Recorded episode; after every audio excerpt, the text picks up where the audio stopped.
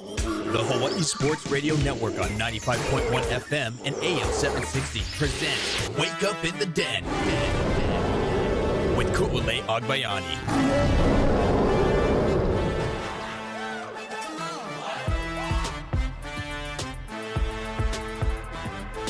Good morning, beautiful people. Let's wake up in the den. Ku'ulei Agbayani alongside Paul Brecht. Happy Aloha Monday.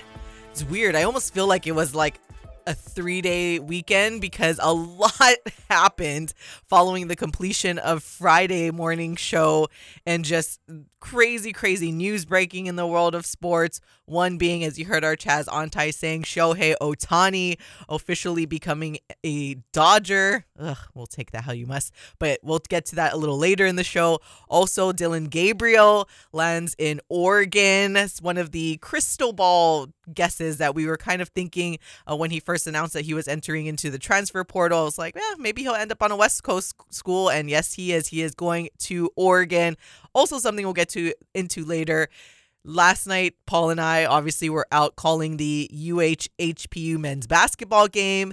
Uh, a pretty exciting matchup. A lot of stuff to dissect. As we know, we keep our post game short, but this is almost going to be like our extended post game show coming up on here. But first, want to get into the craziness that was the NFL yesterday. We're back, baby the Bears club dub, club dub, the Bears and the Jets getting dubs over Sunday. It's a wild, wild world that we live in that is NFL football when the Bears, for the first time under Matt Eberflus, win back to back games. Woo-hoo! It was a miracle. And then on the flip side, the crying city Chiefs lose back to back games for the first time in a, I think like a really really long time and with the playoff picture shaping up could potentially have to play a playoff game on the road for once in the career of Patrick Mahomes. Oh, sad. Play that small violin. Uh, and I say the crying Chiefs because that's exactly what it was with them getting all aggro about a call that was, was clearly right. the correct call. And just because the referee didn't warn the receiver about being so blatantly offsides, it was just it was a whole thing. But before we get into that and more of the NFL games, here is what Chiefs quarterback Patrick Mahomes had to say it during his little post game rant. Offensive offsides, it's it's it's something that I mean, you as as a like I said, elementary school we talk about. You line up, you point to the ref. You're good, you're not good. If not, they come to you. Hey, we talk. You need to get off the ball more. You need to be on the ball more. You have a discussion. I mean, that's that's that's the ref's job. I mean, they you want to have an open discussion so that you can go out there and put the best product you can on the field. Um, and for him to throw that flag, no explanation, no anything. And I, I, saw the picture, and I mean, he probably is. I mean, barely off, barely off sides. But for him to to take the game into his hands over a, a call like that, that doesn't affect the play at all, at all, didn't affect anything.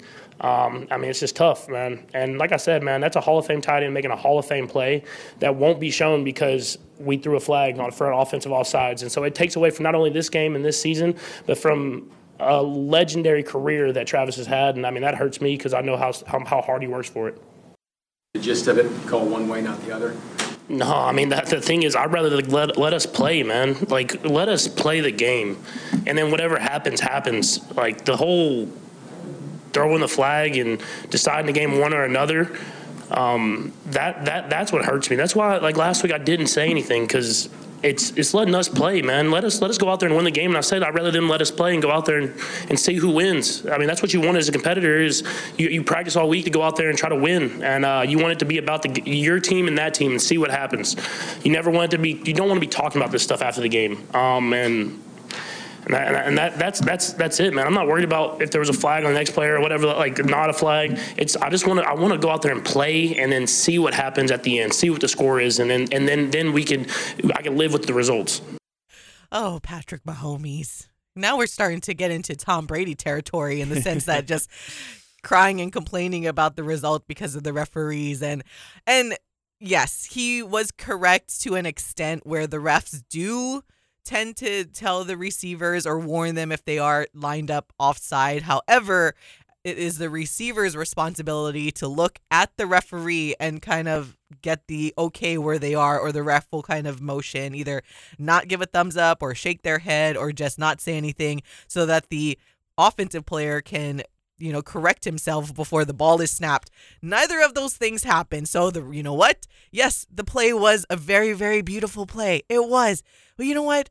Travis Kelce is still a Hall of Famer, so it's not like it completely ruined this man's career, as Patrick Mahomes was kind of alluded to. It was a beautiful play, but nonetheless, it was a penalty. The ref essentially did his job in throwing the flag where the flag was warranted because your receiver did not check whether or not they were offside. And when you look at all of the photos, I mean, common sense at least how I would see it is there are hash marks on the field. If you see the further hash mark where the line the ball is lined up against behind maybe about a couple inches behind one of the hash marks and you look at the hash that's closer to you and you see that your foot is in front of the hash mark, common sense would be like, hey, maybe I'm a little bit in front of the ball. It were it would be different if there were no lines on the field. Then you know it's all just perception. But everything about that play was so blatantly obvious. And for the most part, I'm like, I feel like Patrick Mahomes, being that he is a very, very good teammate, by all accounts, he has the respect of the locker room. Everybody loves this guy as a, a not only a teammate and of course an incredible player, one of the best, if not the best quarterbacks in the league right now. But it feels like Patrick Mahomes is maybe taking his frustrations out on the referees because let's be real here. His receiving corps, aside from Travis Kelce have just been horrendous, dropping passes and something like a Kadarius Toney just not smart at all, like just he's the one that messed up that play for the Chiefs and Patrick Mahomes not wanting to yell at his teammates like we've seen Tom Brady do or an Aaron Rodgers is you know what? He's just letting it all out on the refs. Was it right? No because that that call was a hundred percent correct. And again Kadarius Toney didn't do his job, his literal job as a professional to check with the referee first. So it's just it's a whole thing, and it, it's a, it's a bad look for Patrick Mahomes and Andy Reid to complain about something like the referees, especially in that little audio clip that we heard right there. Patrick Mahomes basically saying, you know, let us play, and we've seen so, as fans, we've I don't seen disagree it with him. I don't disagree with him about letting them play because the officials.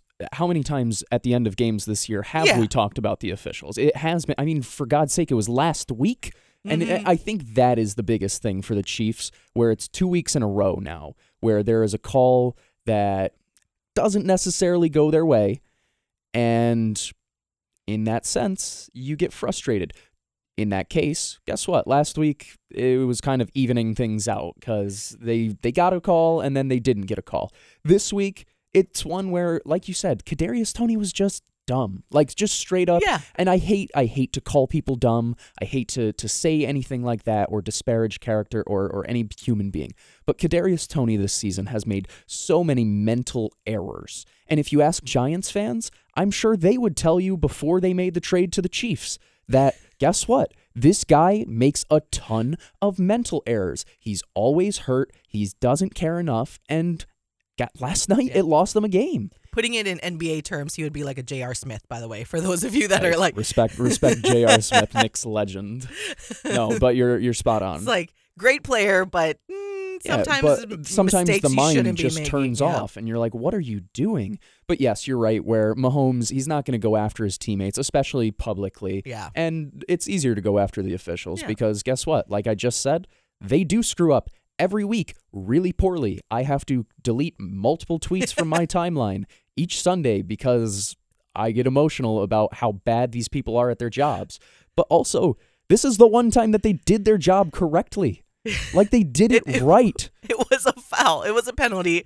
It They like called the game appropriately in that moment. It's I can understand. it understand if stinks, sure, but ugh. if Kadarius Toney did do like the check and the ref like didn't indicate that he was offsides, then I can kind of see that because he is right that the refs will tend to give warnings, but you do have to do your part of the job. Like, I mean, it's it's kind of funny that he used the term Patrick Mahomes did in that little post game clip that you know it's it's elementary football that the refs warn us. I was like, yeah. in elementary, in high school football. Yeah. Maybe, you know, that's when they warn you ahead of time without you checking. Like, this is the NFL. You're a professional.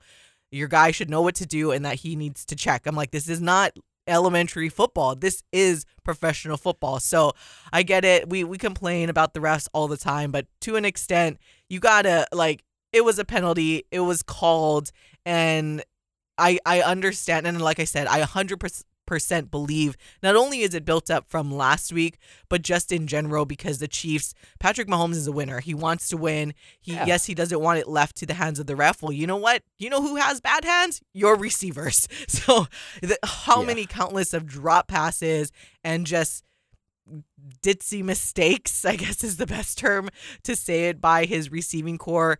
And we're starting to see what can happen. And, you know, when you look at somewhere like a Tyreek Hill and the Miami Dolphins, yes, they did win their Super Bowl without Tyreek, but now you start to see where, okay, more and more when you don't have a quality receiving corps, how much more you need to work and how frustrating it can be because again, you're the best. You're one of the best players in the league, hands down. And Patrick Mahomes, you have the best tight end in the league in Travis Kelce, and to not win these games, especially against lesser teams, it's going to get.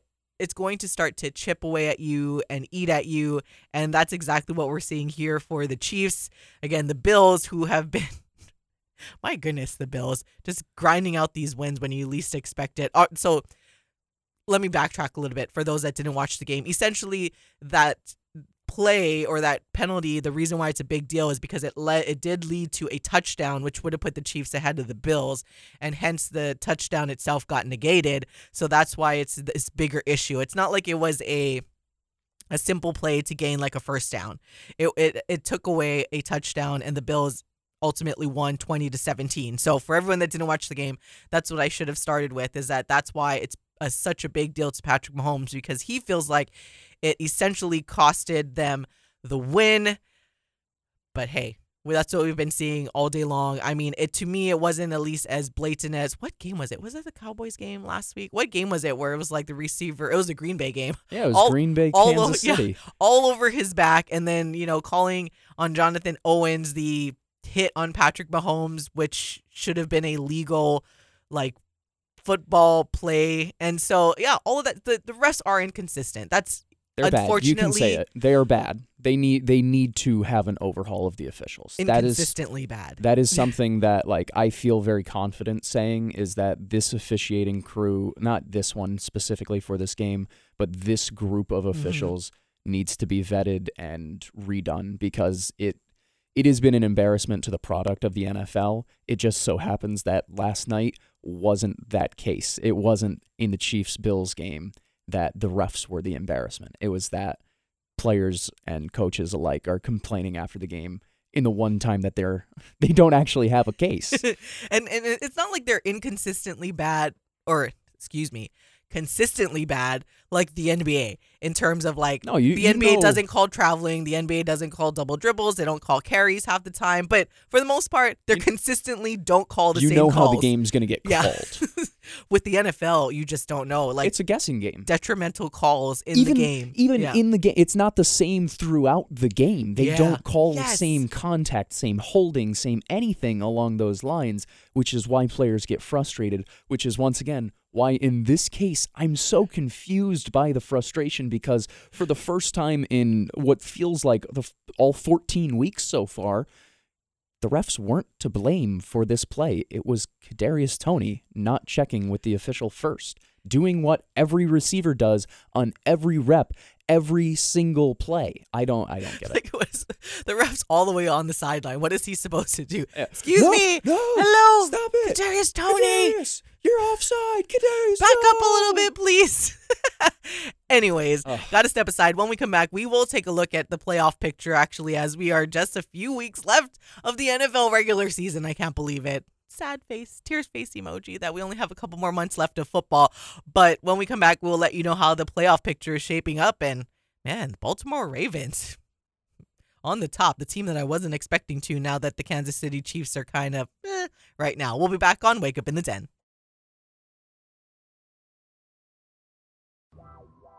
Back to more When Wake Up in the Den in with the Ku'ulei. Agbayani on the Hawaii Sports To Radio Network, 95.1 FM and AM We 760. fell in love as the leaves turn brown. And we could be together, baby. Welcome back to Wake Up in the Den. Happy Aloha Monday, everybody. Beautiful day outside. Oh, man. Before we get into the NFL a playoff picture, just to recap a little bit of the scores as Paul and I were like kind of chatting about it during that break. You know, talked about the Chiefs and Patrick Mahomes' frustration. All, you know, as a Bears fan and as Paul being a Jets fan, all we can do is say, Welcome to our world, Patrick Mahomes. Not just referee calls, but having players that are a little suspect in terms of how they play the game, just not being entirely in tune with what's going on because we've seen that all the time in terms of the players that are on the Jets and the Bears in the past. And like anything else, when you win, all of the bad calls all of a sudden do not matter as much. Like, okay, so the Bears shockingly won, beat the Lions 28 13. I can't imagine. I still am trying to wrap my head around it. But there was a there was a call that was clearly should have been called intentional grounding on Justin Fields. But you know what? It wasn't. And all good. It was a great no call. we'll take it. So it happens all the time, right? And you're going to feel differently when your team wins or loses. That's what happens. And Paul was talking about it during uh, the half or during the break. And the Jets, I mean, wiping out the Texans 30 to 6. Yes, CJ Stroud had to leave the game. However, the Jets were clearly in control even before CJ Stroud left. So that was kind of the shocking thing for me watching this game. Zach Wilson, over 300 yards. Back, baby. They scored three touchdowns. I didn't know. That's a month's worth of touchdowns for the Jets. This season, they had scored, I think, nine touchdowns or 10 touchdowns coming into the game. It, it, I legit, I joked with you that I didn't know the Jets were allowed to score 30 points, but it was like semi serious where it's like we finally saw the vision for this team, right? Where maybe Nathaniel Hackett wasn't so bad all along because it was a creative game plan. There were guys running open, and Zach Wilson was hitting throws and letting his guys make plays for him. Garrett Wilson looks like an all pro receiver when he gets the ball in his hands. Crazy. Who would have thought that? Breece Hall is essentially the secondary receiver for the Jets right now. And the biggest thing is that Jets defense that you've probably heard about ad nauseum this year, where they finally were able to play with a lead in the second half and just pin their ears back. The pra- or the pass rush all over CJ Stroud, part of the reason why he ended up having to leave the game. Mhm. It was also to to be fair, a very gross game, very gross day out, rainy, cold, whatever. Hence why the 0 0 score. Yeah, it was not a great first half, but nonetheless, the Jets' cornerbacks were as strapped up and locked down as they come. It was a all around impressive performance from the Jets, where it's like, where has that been all year? And that's the question is consistency, and I that's where I'll bring it back to you and your team because it's with every bad team or every mediocre team. The reason they are that is not because they don't have talent. Like all of these teams have an incredible Obviously. amount of talent. These Yeah. are the best football players in the world. But those little things, well, they make a pretty big difference. And well, this time our teams, they ended up making the difference in a positive way and getting those wins this past weekend. Yeah, more wonkiness in the NFL. As Paul mentioned, uh, the Jets Texans game was 0 0 at the half. Another game that was also 0 0 at the half were the Vikings Raiders game. It was like the first time in like a, a many many years like maybe before the super bowl era i don't know but i they said it on nfl red zone like it was the first time in a very long time that two nfl games on a sunday were tied at or were scoreless excuse me not tied but scoreless heading into halftime. But and the vikings at least with the jets texans game it did get a little more interesting offensively in the second half. The vikings beat the raiders three zero. I'm sure our Scott Robbs is happy. A win is a win. I and we saw him last night at the Stan Sheriff Center, and I told him I was like, "Hey, good game by the Vikings." He's like, "Yeah, I'll take it. 3-0 win. That's all. It, winning is at the end of the day. All you need is that number in the win column, and that's what Solace it said is. it. They don't ask how, they ask how many. and guess what? One win yesterday for the Vikings. And no matter how ugly it was, no matter how frustrating I'm sure it was for Vikings fans to watch, feels a lot better when you get a W at the end, at the completion of that game. Yeah, it was it was purely won- another wonky thing going on right now. You had Browning leading the Bengals to win. What is going on What there? 34-14. All of a sudden I feel like my Super Bowl yeah, prediction Super is alive prediction again. Like I don't anymore. I don't even know what to expect from these NFL teams. And going back to the Bears also, like now I almost feel like, all right, so they're sitting at five and eight.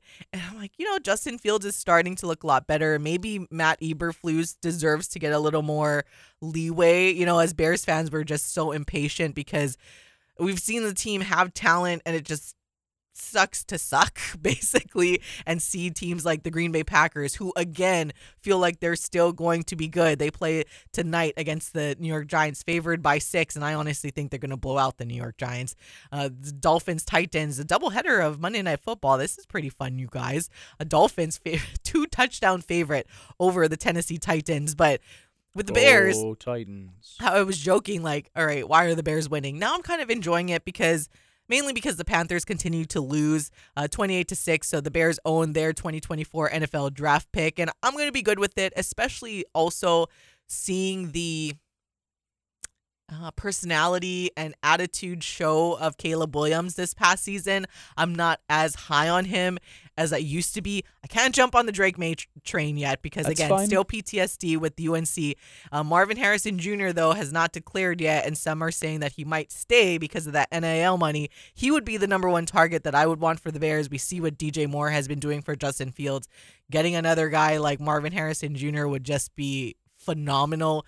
So with Caleb Williams, he has the talent, obviously, as Patrick Mahomes, but doesn't have the same aura and personality that is Patrick Mahomes. As much as I kind of ragged on him in that first segment about complaining to the refs, for the most part, again, I think he's a great teammate. He's a good guy. He's a great face of your franchise. Caleb Williams is a little questionable in terms of who I want to be the head or the leader of the franchise. So, with that being said, I'm all good with the Bears keep winning, and if as long as the Panthers keep losing, I think the Bears will be looking pretty good going into the 2024 NFL draft. We're back, baby. Super Bowl next year. I'm counting it. I I told you off air, Ku'u. The Jets, if they win next week, they've sucked me back in because reports are coming out from TMZ that Rodgers is gonna is expected to be medically cleared to return Oh for the Christmas. Eve game against the Commanders. And if that's the case, and the Jets are somehow mathematically alive in the playoffs, uh, I I have been fully sucked back in, and they're gonna win the Super Bowl. Uh, I I would re I'd change my the story is there, Ku'u. Um, where we went from I hope we pick second overall to You're we're like, "Wait a picking minute." we're picking thirty second, Ku'u. I don't know what to tell you at this point. It's just funny how we're like It's the It peaks and feels like valleys of we, the we NFL like season. our teams have exactly the same record right now, and like they Oh, the showed vibes they showed glimmers different. of this hope. Both teams won. I I kind of joked with Paul yesterday. I texted him like after the game had ended, but I did start crafting like the tweet in midway through the fourth quarter of both games because I'm like, oh my gosh, are they really playing this good? And they're both gonna win, and because I'm so used to to either the Bears being Bears or the Jets being Jets, I'm like, you know what? I'm not going to text this right now because my sports self just believes in sports jinxes. And like, I'm going to hold out until the game is over.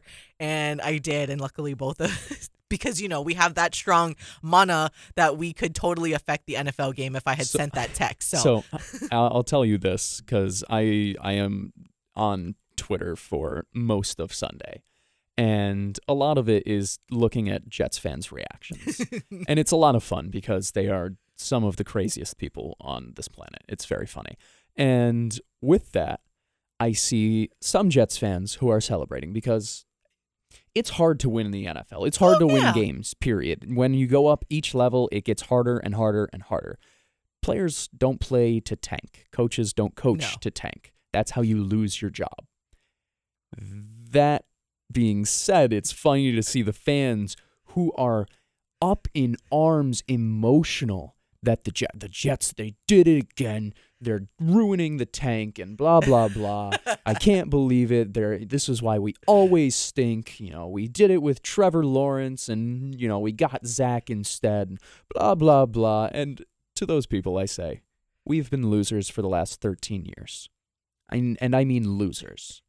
Enjoy the wins, man. Enjoy them. And guess what? At the end of the day, the chips will still fall where they may because the Jets were never going to lose out. They their defense is too good. They have too many bad teams left on the Yep. schedule. They were going to sneak out another win or two no matter what. So they weren't going to pick second overall and get Drake Maye and all of this stuff because also part of that, it would have needed the Giants to win another game, the Bears to win another game, and all of these things for strength of schedule. So, for fans like my friend who I saw yesterday on Twitter, just absolutely losing his mind over the Jets winning, for fans like that, not just for the Jets, but for bad teams in general, I promise you, it is okay to root for wins. No matter what you are rooting for, your rooting interest has no impact one way or another on how the game's outcome comes out, Except for mine. Except for ours. Just, again, we just have that strong mana that will totally affect the outcome of, of an NFL game. Speaking of winning, though, teams that keep on winning, as we mentioned earlier, the Baltimore Ravens over the LA Rams in overtime, 37 31. Uh, I didn't get to see that final score of that game, but for now, I will say sorry to our Michael Lescaro because he's a Rams fan. So didn't get to get that win. Also, uh, the 49ers, again, another one of my NFL prediction slash my futures bet that I put in when I was in Las Vegas this past time to win the NFC 28-16 over the Seattle Seahawks. However, no, no Geno Smith, right? So eh, take that how you must. And probably the, the funniest memes I saw on Sunday were the Cowboys coming up over the Eagles 33-13. Shout out to all of our many, many Cowboys fans that we have because we didn't have the game on yesterday because we did bring you uh college basketball. However, I feel like Sunday night football you guys were probably in tune and watching it elsewhere, but 33-13 over the Eagles. How about them boys? But then so I saw funny memes because it was like stuff like, you know, movie scenes where someone is like curled up in the corner and, you know, Eagles Eagles fans realizing that them boys might actually be dem boys. I love the internet, but taking a look at the playoff picture as it stands right now in the AFC, this is obviously for week 14 and still a few more teams to play this afternoon, but nonetheless, we take a look at it. So, for the playoffs, in case anyone doesn't know, the top or the team with the best record and after tiebreakers, yada, yada, yada, it gets the first round bye, but the top four uh, leaders in each division make the playoffs, and then the three are left to the other three are left to the best records after that. Uh, so right now at the top of the AFC are the Baltimore Ravens at 10 and 3, first place in the AFC North. The Miami Dolphins are first place in the AFC East, who would be the two seed. The Kansas City Chiefs, as we mentioned earlier, womp womp would potentially have to play on the road in the playoffs, as they are the top of the AFC West, but third overall. And the Jacksonville Jaguars first in the AFC South and just behind the Kansas City Chiefs at 8 and 5 and then the teams that would be first in are the Cleveland Browns. The, They've started three different oh my quarterbacks gosh, I can't year. believe they're even like Joe, the here. statue of Joe Flacco is standing in the backfield now, My playing goodness, quarterback. For Joe them, Flacco, just for when you think- yards. just when you think Joe Flacco should not be in the league anymore, he starts putting together like an incredible like I can't even. Still elite. I can't even because I just hate the Cleveland Browns. Ugh. Anyways, but they're over there at five. The Steelers are at six. Yes, they had an ugly loss to the Patriots. However, fortunately, you know, with the Colts and the Texans losing, they're kind of snuck in there thanks to Paul Brecht's Jets for beating the Texans. The Steelers can be appreciative of that. But of course, still a lot more to play. And then the Colts are over there rounding out the seven in the AFC. Who's in the hunt? Oh, the Jets are like all the way at 14, but the The Texans. Jets are still in the hunt. they are, they That's are. my favorite part. so in the hunt are Texans, Broncos, Bengals, Bills, Chargers, Raiders, Jets, and Titans. So Literally everyone in in, the. AFC is still in the hunt because it's been such It's a been gauntlet. wonky, yeah. Everybody beats the living tar out of everybody. It is truly incredible how each week is so unthinkably random. like it's truly been incredible. not even the AFC. I just feel like that's just been the NFL this season in general. And I'll tell you, and I'll tell you the odds in just a little bit. But looking at the NFC picture, the Niners, no surprise there at the top, first in the NFC West, followed by the Dallas Cowboys, first in the East, the Detroit Lions. But the NFC North has that's one that's been a little wonky so far this this season. Gotten a lot tighter than uh, we might have thought it was going to be at the start of the year. That's for sure. Yep. So the Detroit Lions and then the Tampa Bay Buccaneers actually this is gross.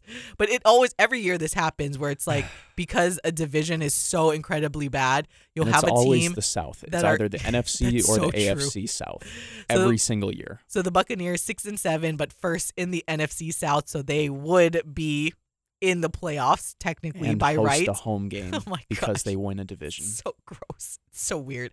Uh, but and then the next up would be the Philadelphia Eagles, and that's where it's wonky, right? Because just because that's how the playoff is the Philadelphia Eagles at 10 and 3 are technically behind the Tampa Bay Buccaneers because they are second in the NFC East. So it's just that's how crazy it is. Like this is the NFL playoffs everybody in case you're not familiar with the way that it's set up. Minnesota Vikings second in the NFC North would be at the 6 and the Green Bay Packers. Hey yo, NFC North, but the Bears get left out, but you don't know cuz the Packers are 6 and 6 and the Vikings are 7 and 6 Bears are five and eight, so anything can happen over the that next few division weeks. is also up in the air. We'll it's going to be it. a fun finish to the season, Ku'u. It's crazy. It's getting crazy. Paul, Paul, and it might be a little obnoxious towards the end of the season in the studio. So we'll I see what it is. That would be fun. That mass chaos is what we're rooting for here in Wake Up in the Den studios. Yeah, I really hope the best of the best teams like the Ravens, the Cowboys, the Niners, like I just hope they all stay healthy because essentially you do want to see the best of the best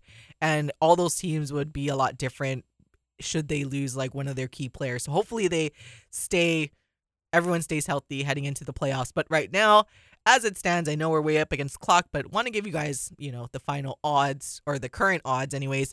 Super Bowl favorite now. Chiefs all dropping all the way down in this favorites category. The 49ers plus 260 favorite to win the Super Bowl, significantly ahead of the Baltimore Ravens, who are 6 to 1 odds to win the Super Bowl. So you got the 49ers and now the Ravens odds via BetMGM. The Dolphins are right behind the Ravens at plus 650 and followed by the Cowboys at 7 to 1 and the Chiefs who are also at 7 to 1 and the Eagles all the way down at plus 750. So quite the flip-flop that we have gotten throughout this NFL season because I feel like consistently hence why we haven't talked about the futures for a while. It's always been Chiefs, Eagles, Niners at the top. Now it's really started to flip flop, but after the Eagles, it's a significant drop off to the Bills, who are at 20 to 1. Let's see where our teams are, Paul. The Jets are at 750 to 1. I might just sprinkle a dollar on that just for fun. Because, like I said, Rodgers maybe on December 24th if the Jets come up with an upset win. Like I said, it's been a wonky season, Ku'u. Who the heck knows? I'm trying to. 750? Yeah, sorry. I'm like, I'm trying to count. I'm, I'm tossing I'm tossing some I'm trying to count the zeros. That's fun. I'm trying to count the zeros on the Bears odds just so I can. so technically, no. The it's well, it's funny because the Bears are actually I was They're say, listed they right shouldn't be terribly far. well, the Jets are listed, or, or the Bears are listed right after the Jets, but they're along with the Raiders and Chargers and Titans at one thousand to one. so Jets are seven fifty to one, and the Bears, Raiders, Chargers, Titans are a thousand to one to win the Super Bowl. yeah, that feels about right. So, anyways, it's it's been wonky. I'm so excited that for this next few weeks of the regular season in the NFL, and then we still got obviously college football uh, and all that awesome playoffs and bowl games coming up. But when we come back, we are going to talk about the game yesterday between UH Manoa and HPU men's basketball. Next on Wake Up in the Den. Wake up in the den with Ku'ulei Agbayani on the Hawaii Sports Radio Network, 95.1 FM and AM 760.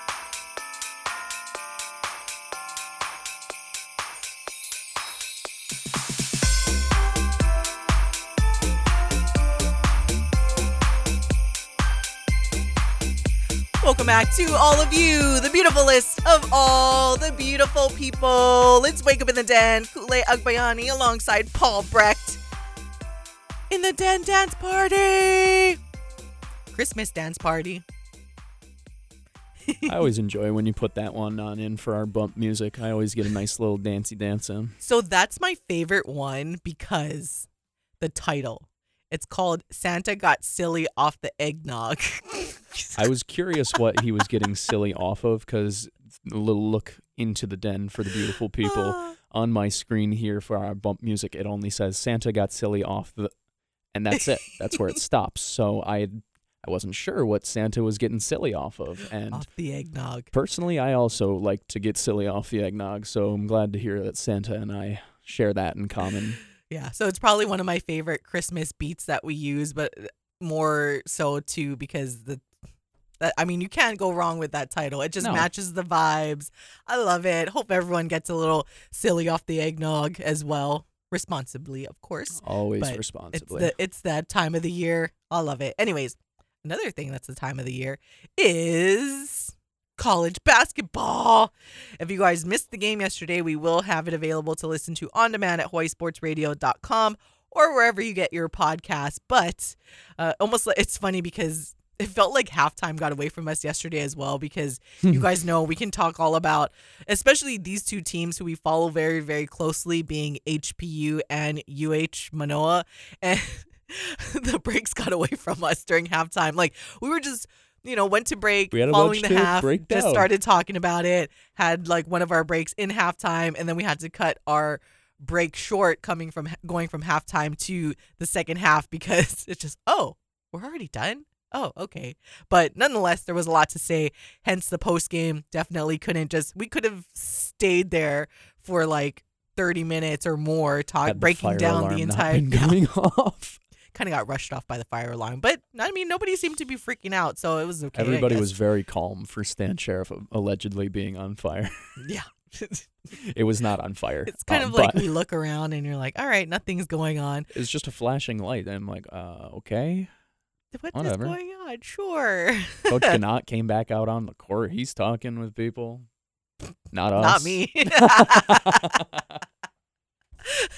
we chuckle you guys because it's been a running joke like the last few days you know the especially when i was out at the the UH basketball dinner on Friday and just being called out by Coach Ganot for being with the enemy, you know, quote unquote the enemy because that's the opponent of the the day and and you know, it, it's all in jest, I get it, but it's just kind of funny to joke around. I have when we got to the game, I was walking past the uh, UH bench, and then uh, Coach Brad Davis had kind of looked at me, gave me a little bit of a stink eye, and again in a joking way. This is all a joke. Like I love those guys, but it's just it's just so funny to think about like being on the other side, on the enemy side.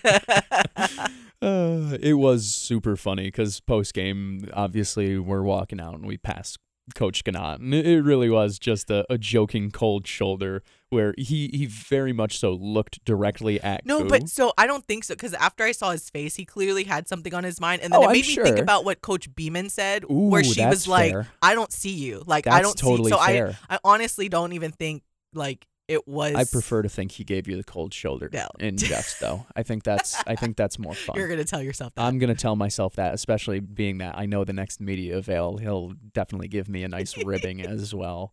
I'm gonna ask a question. He'll be like, "Oh, why are you here? Why don't you go over to HPU?"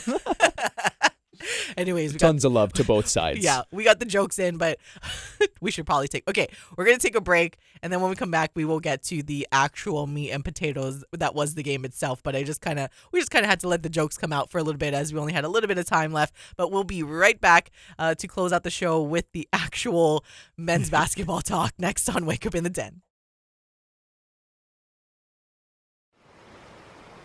Back to more Wake Up in the Den with Ku'ulei Agbayani on the Hawaii Sports Radio Network, 95.1 FM and AM 760. You down on a good vibe, ready to flow. You keep on coming and a coming, baby. Please stop rocking my boat. Cause I'm ready to rock.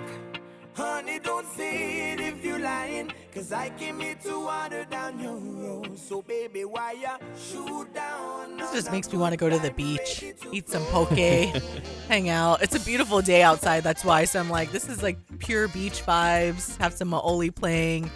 Ah, It's a beautiful Monday. lucky we live Hawaii.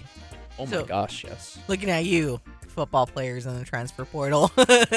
come, come to the land of opportunity and beautiful weather. Those five commits that we did end up getting Oh this past weekend, though, those who smartened up and were like, hey, this is where I want to be. And another official visit upcoming this week for the football team as well. So the offseason in full swing already for the Mm-hmm. and Bows. potentially a signing in nine days. Hopefully, Fingers crossed. hopefully. We'll definitely get into all of the commitment talk and everything tomorrow. So be sure you guys tune in because looking good so far for the Bows and potentially a big signing and maybe Maybe a few of them. maybe a crystal ball will get the backup Oregon QB. I'm just saying again, land of opportunity. Anywho, want to stick to base or baseball, Basketball. basketball. I also would have loved to talk baseball, but that's for another day too. Basketball is where we're going though with HPU and UH from last night, I believe. yeah. All right. So Hawaii, uh, UH Manoa coming up on top 78 53 over Hawaii Pacific University. But you know what? It started off to be a very competitive and close game. However, Hawaii pulling away. And oh man, it's so crazy because, like I said, we, we follow both teams intensely. So it's like, how do we kind of keep ourselves organized? Because it's easy to be like squirrel and be like, oh, you know, this player on this team and this player on this team. I'll start with the defensive end, obviously, or actually, I'll start with the defensive end for uh, Hawaii in terms of having the correct plan to shut down Melo Sanchez, HPU's leading scorer. Uh, they had Noel Coleman on him majority of the game, and you could tell that was all the difference. I mean, Melo could not get open. Noel did what he does best in playing defense. He was Hawaii's best defensive player last season. Now he gets the help defensively from Matthew Cotton, who did find himself in foul trouble, however, so did not play majority of that first half. But either way, he did his thing on Melo because he essentially went quiet. Melo Sanchez only having, and I say I use this loosely because usually we're used to his 17 and a half point uh, that he averages, but only having 10 points yesterday. And there, those were points that he really had to work for, like coming off the screen and just turn, turn and jump and shoot. And fortunately, it went in, similar to what we've seen from Juan Munoz in terms of his hitting from outside. But that's something that Juan just does naturally. Uh, but Melo Sanchez really had to work hard for those 10 points. Nonetheless, I don't think Hawaii was expecting what Diggy Winbush brought to the table. Diggy being the leading scorer at 18 with 18 points and the five assists, which made him our, yeah, you player of the game yesterday for HPU. Other than that, Matt Van Komen, we kind of talked about it during the break seemed like he was going to be trouble for the Bows when the game first got started, and then throughout the game he somewhat disappeared surprisingly because he was the tallest player on the court as much as we always admire on like a Mor Seck or a Bernardo da Silva for their height on the Manoa side. I mean, Matt Van Komen was clearly could have made himself even more of a threat than what happened yesterday. So that was kind of shocking to see.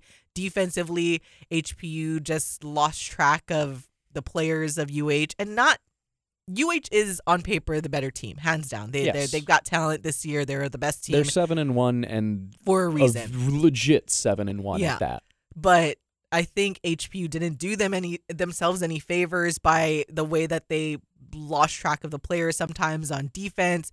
Could have played a bit tougher on defense, but this this is what this is why they play this type of exhibition game against better competition because now you can really see the holes and what you need to work on because even though they've squeaked by a lot of the recent opponents that five game win streak that they had were all decided by what like 6 points or less so they they have the ability to close out games however the competition they face is a lot more even to them but going into Pac West play, they're going to play some really, really good teams. I mean, Art you beat Chaminade yesterday. So this is a good game for the Sharks to play so that they can really see the holes because they were obvious yesterday. But, but playing a team like UH Manoa, who has that speed, who has size, who works together tremendously as a team. I mean, you're never going to face a shooter like Juan Munoz, thankfully, in the Pac West this season. Yeah. So, taking Juan out of the game, there are still a lot of things they can fix defensively and, of course, offensively, being that just be a little more tough, go stronger to the basket. Stop thinking about trying to draw the fouls when you go up to the basket. Go for the basket, and then if foul gets called, then it gets called. But you're not doing yourself any favors. Again, if you're just always looking to try to get the foul. Yeah.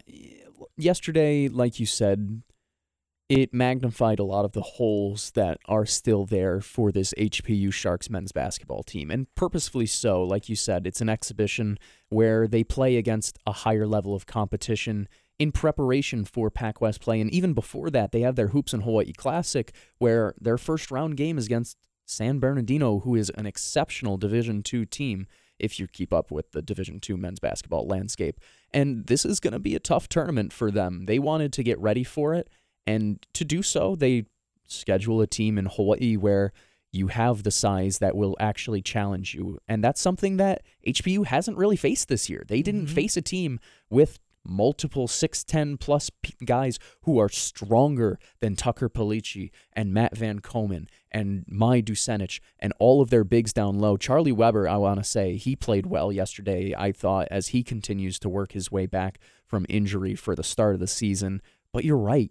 It's the toughness from the Sharks that was kind of disappointing yesterday to see at times where you see them get pushed off their spots, get kind of, I don't want to say manhandled because it wasn't necessarily that, but it was Hawaii dictating the way that the mm-hmm. game was going to be played oftentimes instead of HPU also enforcing their will on a Hawaii team that they went in. I mean, it was 2020 midway through the first half. And if not for a Juan Munoz wild three, then who knows what it turns out to. But that three, it snatches back the momentum. A timeout from Hawaii. They come out with their hair on fire from the timeout defensively. And from there, outside of Diggy Winbush, nobody really does any, much of anything for HPU last night. Diggy Winbush does put up the third most points since 2006 for HPU Sharks men's basketball players against a Division One opponent. So shout out Diggy as he continues his very nice start to the season, the mm-hmm. defending Pac West Player of the Week as well. But yeah, a, a lot more that you want to see and a lot of corrections that the Sharks have to make during this week of practice ahead of their Hoops in Hawaii Classic. Yeah, and hopefully the bunnies will start to drop. That was kind of getting a little oh frustrating towards the end of the game. Because it wasn't for a lack of looks. They were getting themselves open, especially under the basket, and it just was not falling for the game. Uh, the Sharks shot 40% from the field, 45% from three, where they were 5 for 11. Meanwhile, with the Rainbow Warriors, 52.5% from the field and 8 for 21 from long distance, with Juan Munoz just. I, Just lighten I it up. I, you guys, you guys have to. So bef- when he got injured, a lot of people were saying like, "Dang, this is it sucks to lose him because he is his unofficial nickname was Baby Steph after Steph Curry." And you know, you don't you don't believe it until you see it. And so far this season, man, Juan Munoz has been proving to be just that in Baby Steph. So you guys got to come out support both squads, but you'll definitely hear us talk a lot about them throughout this show. But we got to go for Paul Brecht. I'm Ku'ulei Agbayani. Mahalo for listening. It's been Wake Up in the Den. Bye.